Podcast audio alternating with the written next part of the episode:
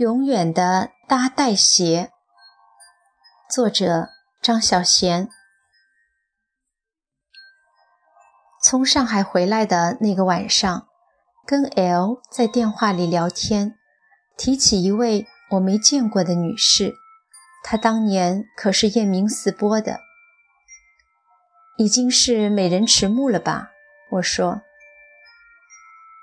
是双倍的美人迟暮。他笑笑说：“可是他那一辈的男人仍然为她着迷。你不是说男人永远都喜欢年轻的女孩子的吗？”我也以为是的。也许他当年的容貌已经永远地印在这几个白发苍苍的男人的回忆里。无论他现在变成怎样，他们看到的都是年轻时的他。那么，我希望你也永远记得我跟你认识时的模样哦。我微笑着说：“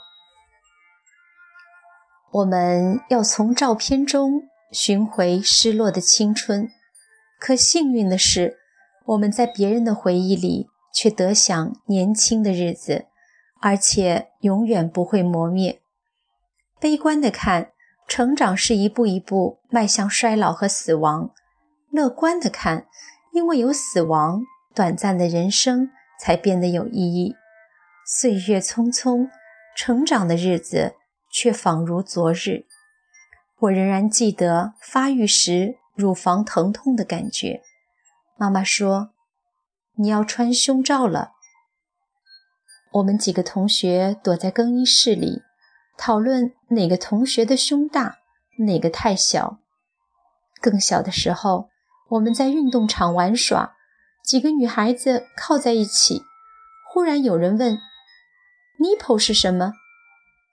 一个混血儿的同学说：“是乳头。”我们一边尖叫一边跑开，只剩下那个同学尴尬地站着，不知道自己说错了什么。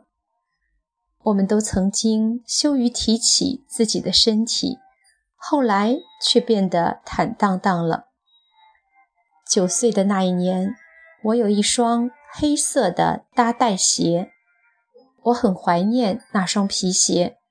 也许因为这个缘故，直到今天，每次看到搭带鞋，我还是会动心。我家的鞋柜里便有三双搭带鞋。人总是带看。成长岁月里的一些东西，走向未来的日子，那些回忆是我们余生也会努力去寻觅和拥有的。